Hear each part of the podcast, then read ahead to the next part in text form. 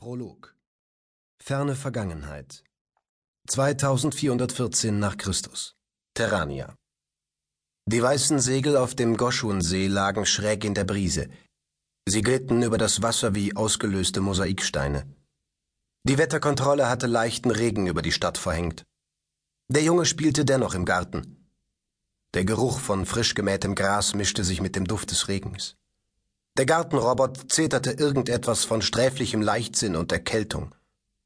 Große Gefahr, große Gefahr, krähte der Junge und ahmte dabei die Stimme des Roboters nach. Schnupfen, Heiserkeit, Tod und Verderben, Untergang des solaren Imperiums. Er merkte, dass der Roboter seine Aufmerksamkeit von ihm abgewandt hatte. Sir? fragte die Maschine. Der Junge drehte sich um. Sein Vater war unbemerkt hinter ihn getreten. Hi, sagte sein Vater. Wieder Streit mit der Maschine? Wenn sie doch auf Streit programmiert ist, rief er, und auf Kinderhass.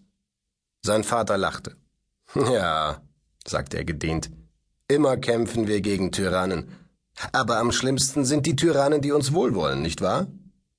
Der Kasten will nicht mein Wohl, er will mich nur kontrollieren, sagte er und trat nach dem Roboter. Der Roboter wich mit einem eleganten Schwenk seines Prallfeldes zur Seite aus, der Tritt ging ins Leere. Der Schwung riss den Jungen von den Beinen. Er landete auf seinem Hinterteil. Sein Vater lachte. Der Sohn merkte, dass ihm Tränen der Wut in die Augen stiegen. Lach nicht, verlangte er. Es regnet heftiger, sagte sein Vater. Sollen wir nicht hineingehen? Come on, fügte er in der Sprache hinzu, die Mutter nur unzureichend verstand. Not yet, protestierte er. Aber dass er Englisch sprach, war schon ein kleines Zugeständnis, ein Friedensangebot. Sein Vater nickte. Ein paar Bälle, ja? fragte er den Jungen. Ein paar Bälle, das ist ja der Klassiker, sagte der Junge altklug. Aber er war sofort eifrig bei der Sache und lief los zu dem kleinen Kiosk, in dem er seine Sachen deponiert hatte. Sir, protestierte der Roboter, es regnet nun wirklich energisch. Halt die Klappe. Jawohl, Großadministrator, sagte die Maschine.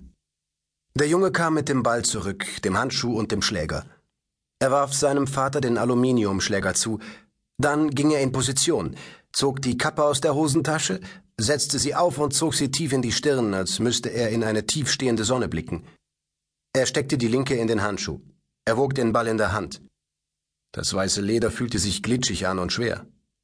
Er holte aus und rief Fertig? Wirf, rief sein Vater. Er warf. In diesem Moment nahm der Regen an Heftigkeit zu. Der Roboter stieg mahnend hoch in die Luft und positionierte sich zwischen Vater und Sohn. Michael, sprach die Maschine ihn an.